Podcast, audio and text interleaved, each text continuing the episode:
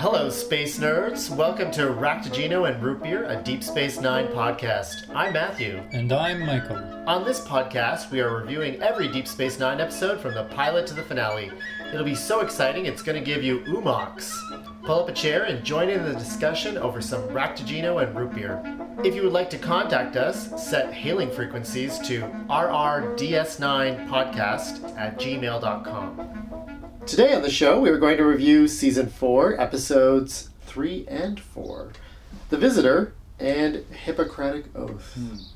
Michael, why don't you give us a synopsis of the first one, The Visitor? Sure. We begin on a rainy night, always a good start, and uh, Yes. and a very very old Jake Sisko is uh, alone in his home in in Louisiana, I believe, Yes?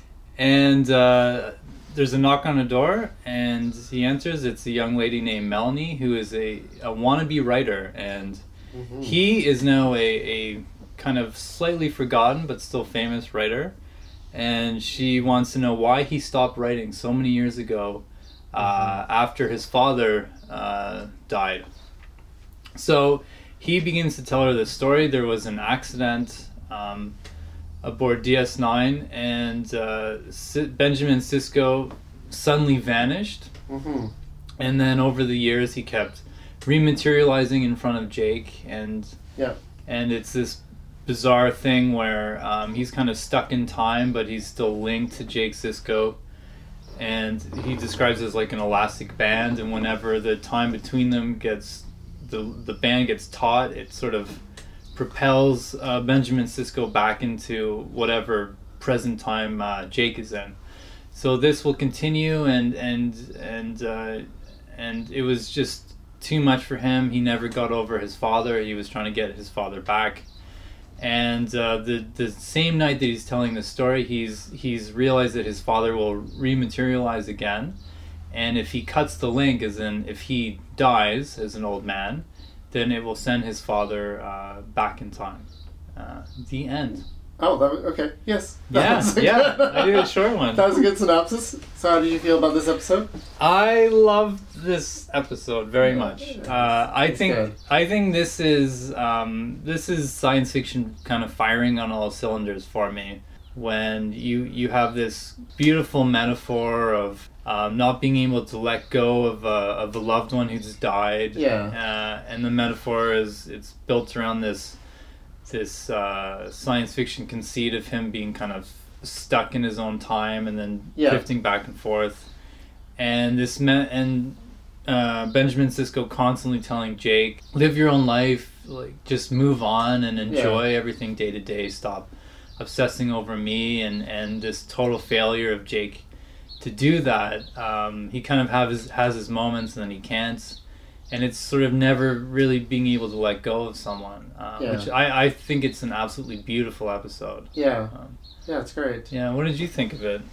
Oh yeah, I loved it. I was sobbing at the end. You know, I thought it was very beautifully done, and it is. It's basically a ghost story, hmm but a science fiction ghost story. As you said, it's it's nice when a science fiction conceit kind of or concept creates something that has an emotional resonance like this, which is the idea of when someone dies that we struggle with knowing whether to let them go or Mhm. whether to hold on to them hmm whether to hold whether holding on to them is a sign of how much we love them or whether letting them go is a sign of how much we love them?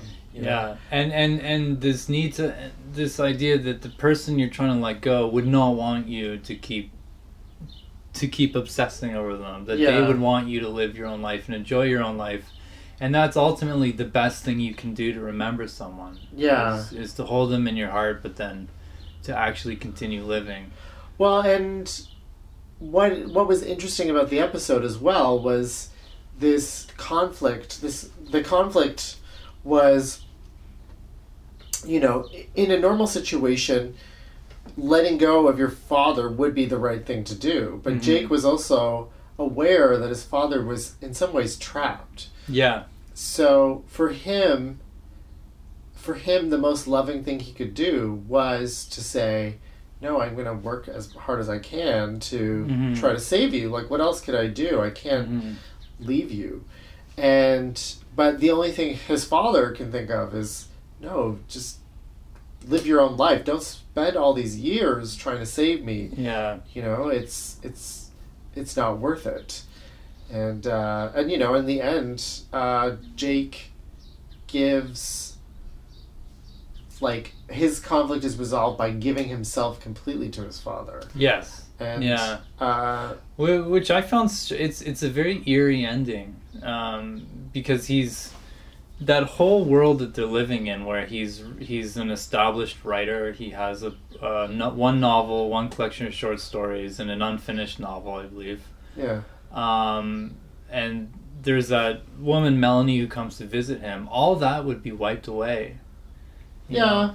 I mean, it's very it's very strange. Sure. And, and and also the Benjamin Sisko seems to remember exactly what's what's gone on, and he can never ta- tell the young Jake about it, right? yeah. I mean, it's very eerie. Um, But it's in some ways it's like a vision, seeing a vision of the future, mhm. and it not necessarily being true, but this is one possible future, and so it could affect how.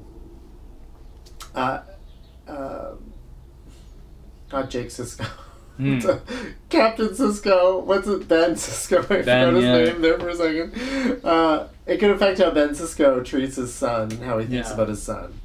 And yeah, I know it's it's I mean, a very uh, powerful episode. There's also this idea that he was such a, a successful writer because he channeled this this missing father. You know that this horrible thing that happened to him gave him sort of propelled his writing in a in a way. Sure, we don't know that. He doesn't say We- that. No, no. I thought it might have been implied, um, which I found really, really uh, kind of disturbing too.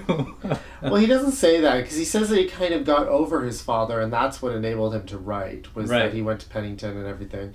He like flopped around for a few years and then did uh, Mhm. the collection of short stories, and that it was actually like obsessing about his father that prevented him from writing. Mhm. And it was they have that conflict that between living life and writing about it. You Yeah. know that whole scene where Jake wants to write some more, and and Ben is like, no, no, no, come see the wormhole. You know, you have to live life, Yeah. and uh, Stick you know, your head out of the sand every now and then. Or yeah, whatever, So there's like that balance between working Mhm. and living. You know what, particularly if you're a writer, your material is out of your life, the part Mhm. you've lived, but uh, you also need to write. You know, so it is a, it is a strange balance sometimes when you need to, you want to try to make it.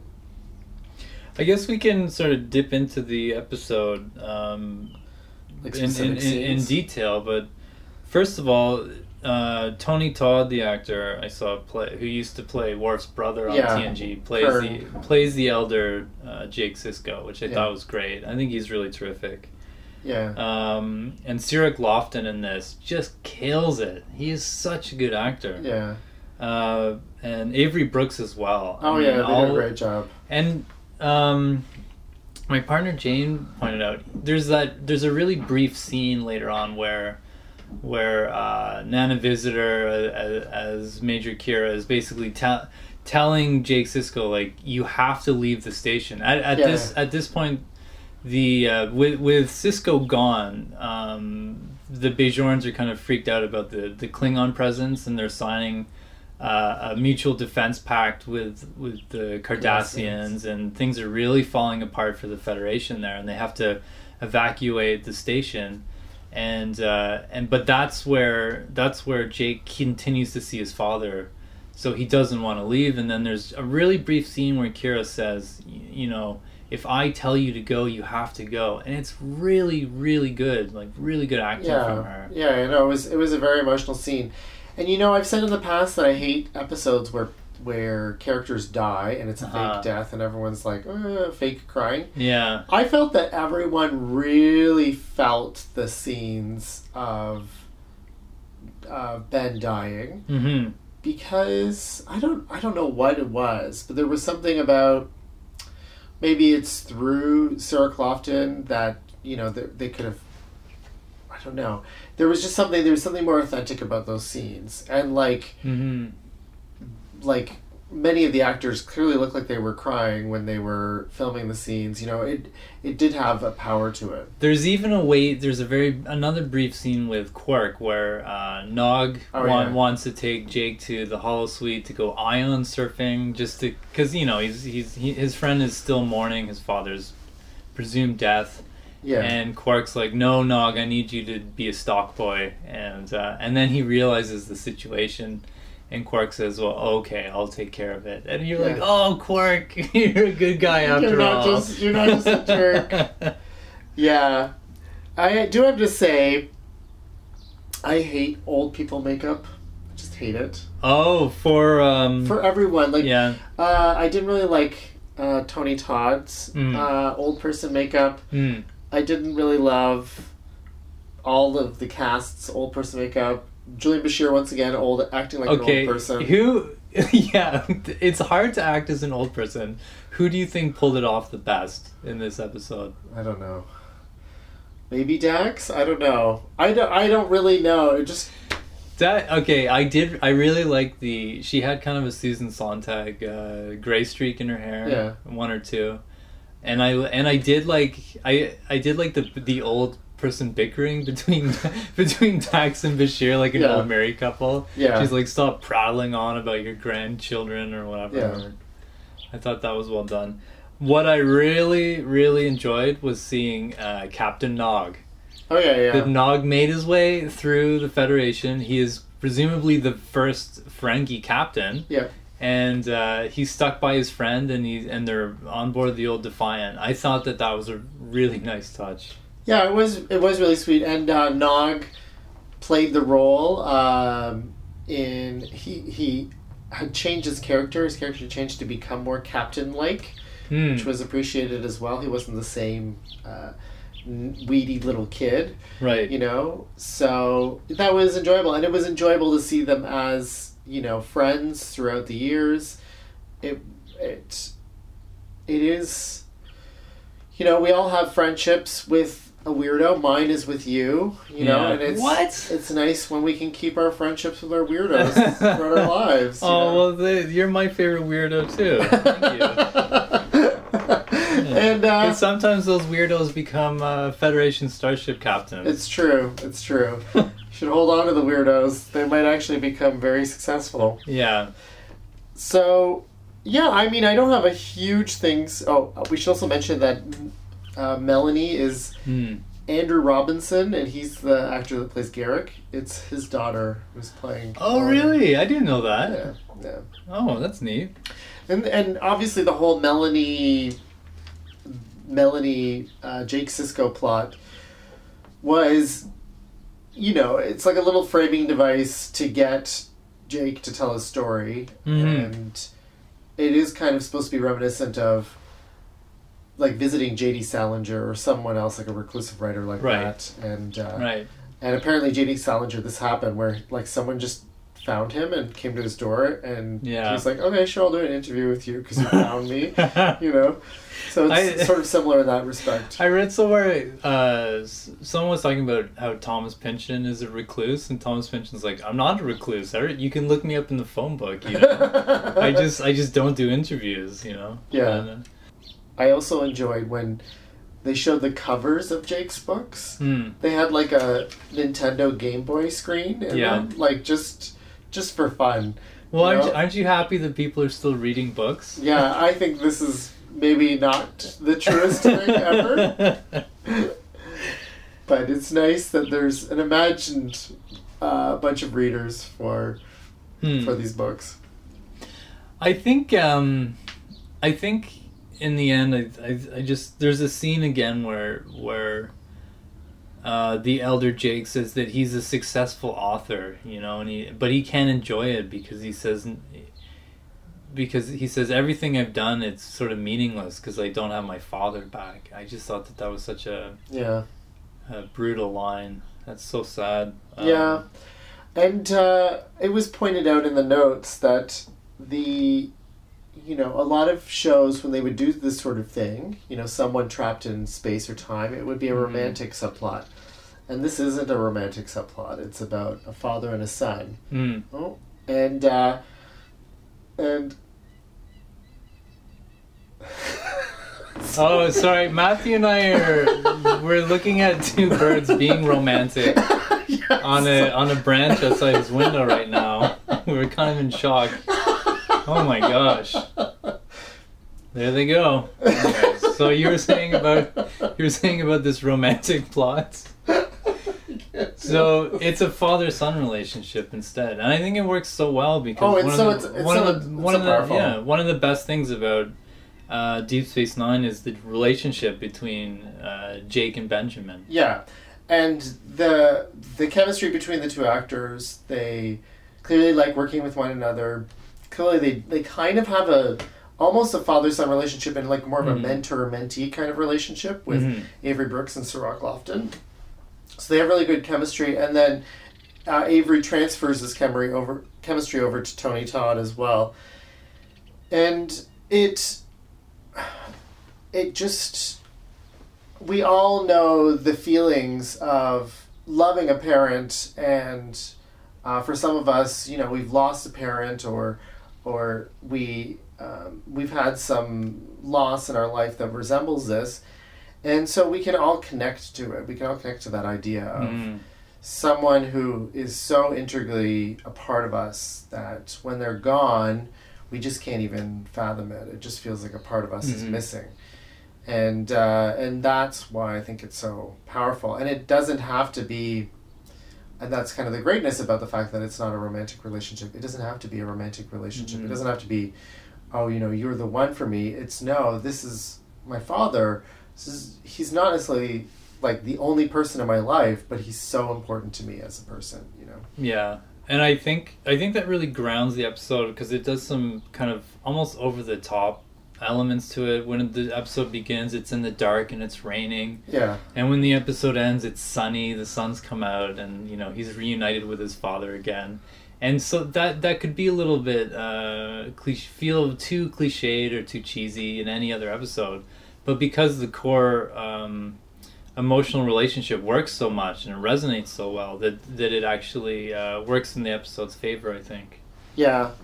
I think uh, just to wrap up this discussion, I would like to mention a quote from Avery Brooks about this, and I think it was really interesting, and I, I feel like it's it says a lot about some of the resonances in it. He says about the relationship between uh, Jake and his father. I'm glad that relationship is there.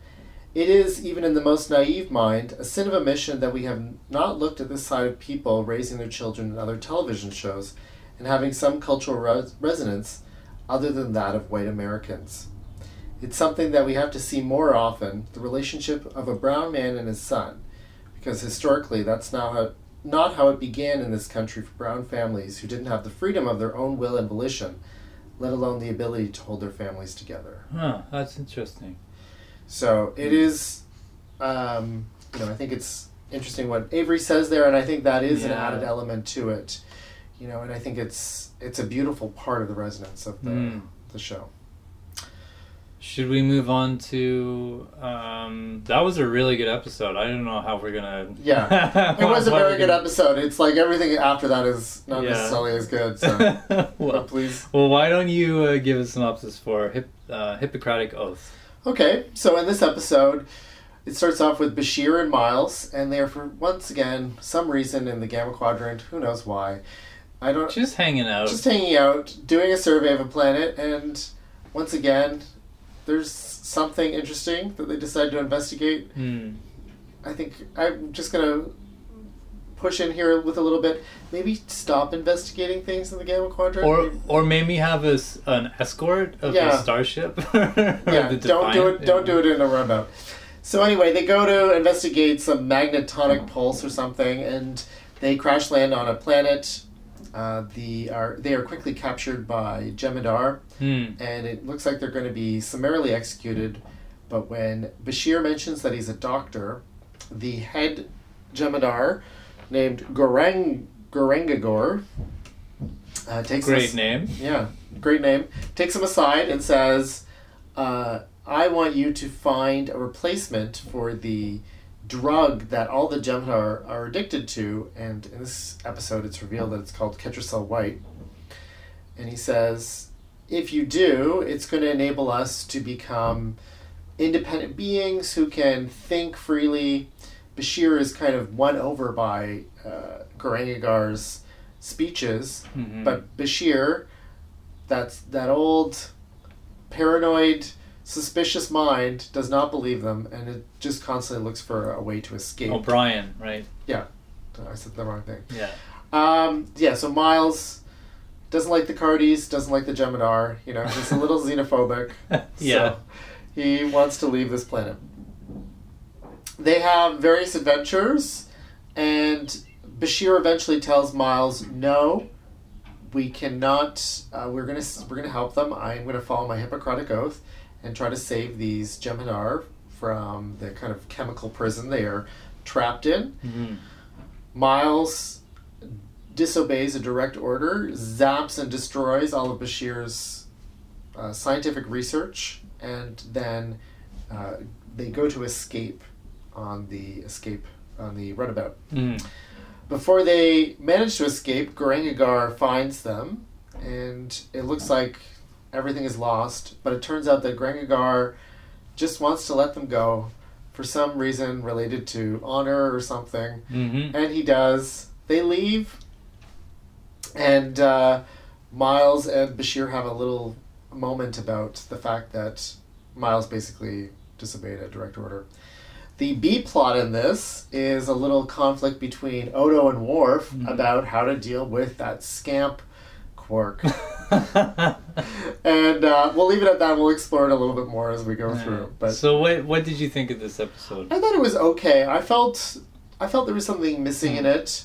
I felt that I don't know. I I was much more interested in the Odo uh, Worf subplot than I was in the Jem'Hadar subplot, Mm. and I don't know. I don't really know why I didn't. Well, Wasn't that do- into it. Might have also been that I was emotionally exhausted from the visitor, so yeah. that was a possibility. So Well, why would you like to start with the the B plot in this? sure, I like that. I like the B plot. hmm because it showed the the kind of as Sisko says at the end, there's unwritten rules to working on the station, and there's like a whole network of relationships set up.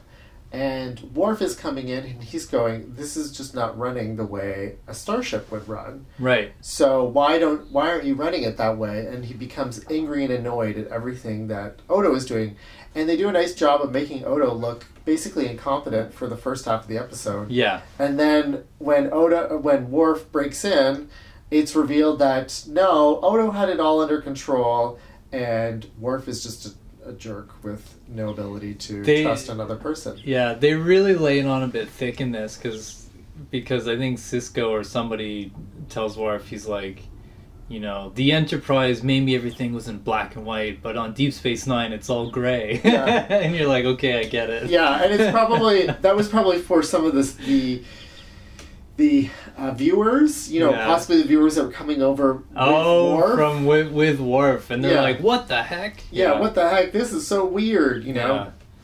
Um, I, I agree with you though. I really like the B plot, um, and I thought I mean Michael Dorn's great. I thought he did a great job. Yeah, yeah, Um, he's a great actor. He's a great character. He's very good at looking annoyed. yeah, through all of that makeup, you know, like yeah. that's that's a like he has to wear a lot of makeup over his eyes, which is Mhm. a big part of you know how you you make expressions. And, Yeah. and and I just like how they kind of ramp it up, where even Sisko tells him like, "Odo knows what he's doing. Just stay out of his way. You're Yeah. you are no longer chief of security here." right? Yeah, And uh, Worf is just he's just so personally like invested in this. He Yeah. just can't let go. and it does look like Odo doesn't care. You know, Mhm. there's a that scene where Worf is like watching the Mm. the transactions going on, and he's like, "What is?" Odo's not doing anything. Why isn't he surveilling? And then, Mhm. of course, it's revealed that he was surveilling the entire time. He was probably a plant or glass or something. Yeah. and uh, you know, and uh, it it makes everything makes sense at the end. you know, Right, the little yeah. reveal, and it's cute, and he was going to be the bag and Yeah. be carried over to the ship and all the stuff. And, ap- and apparently, Quark is his snitch now. Yeah. Yeah, yeah. His paid informant. yeah, Quark is his uh, stool pigeon. Yeah. So I, but I liked that. I liked that. You know, it's it's like whenever, whenever you start a new job Mhm. and you're like, this system is crazy. Whenever you're like looking at the way people run things, yeah. and you always have to resist that first urge to go, I want to change everything and do it my way. Mm. Because there's clearly a reason why people run things the way they do hmm and yeah, it was a nice little. It was a little workplace. Uh, It was like an episode of The Office. yeah, exactly. Yeah, Um, there's a moment actually when Worf is talking to Sisko, and Sisko's working on a clock or a sundial or something. Is that the same clock it's the from? crazy person's clock. Yeah, Is it really? It's when he went uh, wacky, wacko and he built that clock. Yeah, Okay. Yeah, I thought it might be, but it looked it looked like less complicated. yeah, Uh, like he dialed it back to a sundial. yeah. Um, As for the Jem'Hadar, I think the problem was I didn't un, I didn't quite believe the shifting. Uh, there was so many reasons presented as to why the Jem'Hadar weren't going to like just kill them, and all the reasons started to seem very vague and not realistic. mhm. Like I feel like they would just kill them, like just like they would just kill them, you know? Yeah, the the um, I think the most I. I, I like the ethical dilemmas that they're in. Yeah, I, I I think like that that. they're really interesting in that episode. I like the idea that you have a Gem Jem'Hadar who, for whatever mutation, um, is is is not addicted to white, Ketracel whatever White. Ketracel white, Yeah. um, and and it's it's shows you that this uh, substance is like this dependency that they have is not giving them an open mind. It, it it's and that they're actually maybe capable of it, although they're still like violent and aggressive. Yeah. Um, but I I I like I liked the the issues between O'Brien, the, the xenophobic O'Brien, and Bashir following the Hippocratic Oath because they they've been building up this friendship between the two Yeah. Uh, for a few episodes. I mean, this is all about the rehabilitation of Bashir Yeah, yeah. and it's and and moving Bashir away from uh, Garak towards O'Brien for that friendship. But but this is like irreparable damage. This is brutal what O'Brien did. Yeah, yeah. No, O'Brien disobeyed a direct order, Mhm. and that's a big thing. Like, as O'Brien says, you could bring me up on charges for this. Like, he could have technically be kicked out of uh, Starfleet for, Mhm. for doing that. And, you know, I. They kind of they kind of deal with that at the end with the discussion on the runabout where they're like a little mad but they're going to be over it in a couple of days. They're gonna play their dumb dart game three Yeah. days from then instead of that night. Yeah. Yeah, something like that. So that was a little. I, I feel like it should have left been left on a little bit more of a negative note, but Hmm. they, you know, they kind of want to always reset everything back to zero because they want it. There is a continuous storyline, but they also want it to be a little bit uh, Yeah. episodic as well. You Yeah. know. So, yeah, I think the ethical dilemma was a good one. It's a. It is always an interesting one where you're, the whole idea of, they're brainless killers, so we don't have to help them, or they're sentient beings, and we do have to help them from basically help them escape a system of slavery Yeah. you know and and there are definitely arguments for both sides you know they have been genetically engineered they're not like regular slaves in the sense that they were sentient beings that were enslaved by the Mhm. founders they were genetically created by the founders to be in this way so we don't really know what their Mhm. Their mental capacity is so they might I mean, we be they they just tou- brainless killers Yeah, they touch on they touch on it when they found a child who and and Odo tried to look after him and and he eventually took off from the station and he's still somewhere in the Alpha Quadrant beating people up. We don't know. He's There- I think he went. I think he went through to the gamma quadrant. okay. but but yeah, it's um, it's it's interesting. It was also interesting. We got to find out about some of the the beliefs of the Jem'Hadar, Mhm. particularly in regards to the founders and the Vorta. hmm The Vorta are basically the middlemen, and they are the ones who interact between the founders and the Jem'Hadar. But And, uh, the, and the Jem'Hadar aren't even sure that the founders exist or not. yeah, they just always interact with the Vorta. So it is it's this this whole structure of the society is being fleshed out more, and we're getting an idea of, of how it all works, Mhm. which is interesting. But yeah, I mean the Goran'Agar. I mean, if I was one of his men, I'd shoot him. I'd just shoot him. I'd shoot him, and I'd shoot the stupid humans, and I'd leave the planet. There was, I mean, there was that one s- smart guy who kept wanting to do that. He's like, let's just kill him. Let's kill this guy. This Yeah. isn't working. And Yeah, I don't know why they wouldn't have killed Miles. yeah. There's just no way they wouldn't have killed him. I just that that was I guess the the stumbling block for me that prevented me from like really Mhm. really enjoying the episode was they were making too many excuses for why they were keeping Miles alive. And it was really just so that Miles and Bashir could have well, I mean it's also because they don't want to kill off Miles, but it was so that Miles and Bashir could have their discussion. Mhm.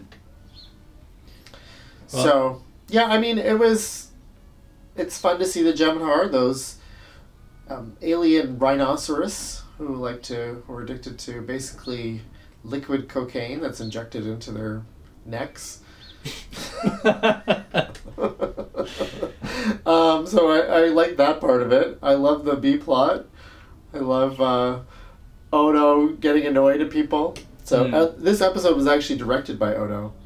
Oh, yeah? Uh, apparently, he was supposed to gonna he was supposed to direct the the visitor episode, but they had to switch it, and I don't think he was very happy about that No. because it's, it's probably not No. yeah as exciting to direct this episode as the other one.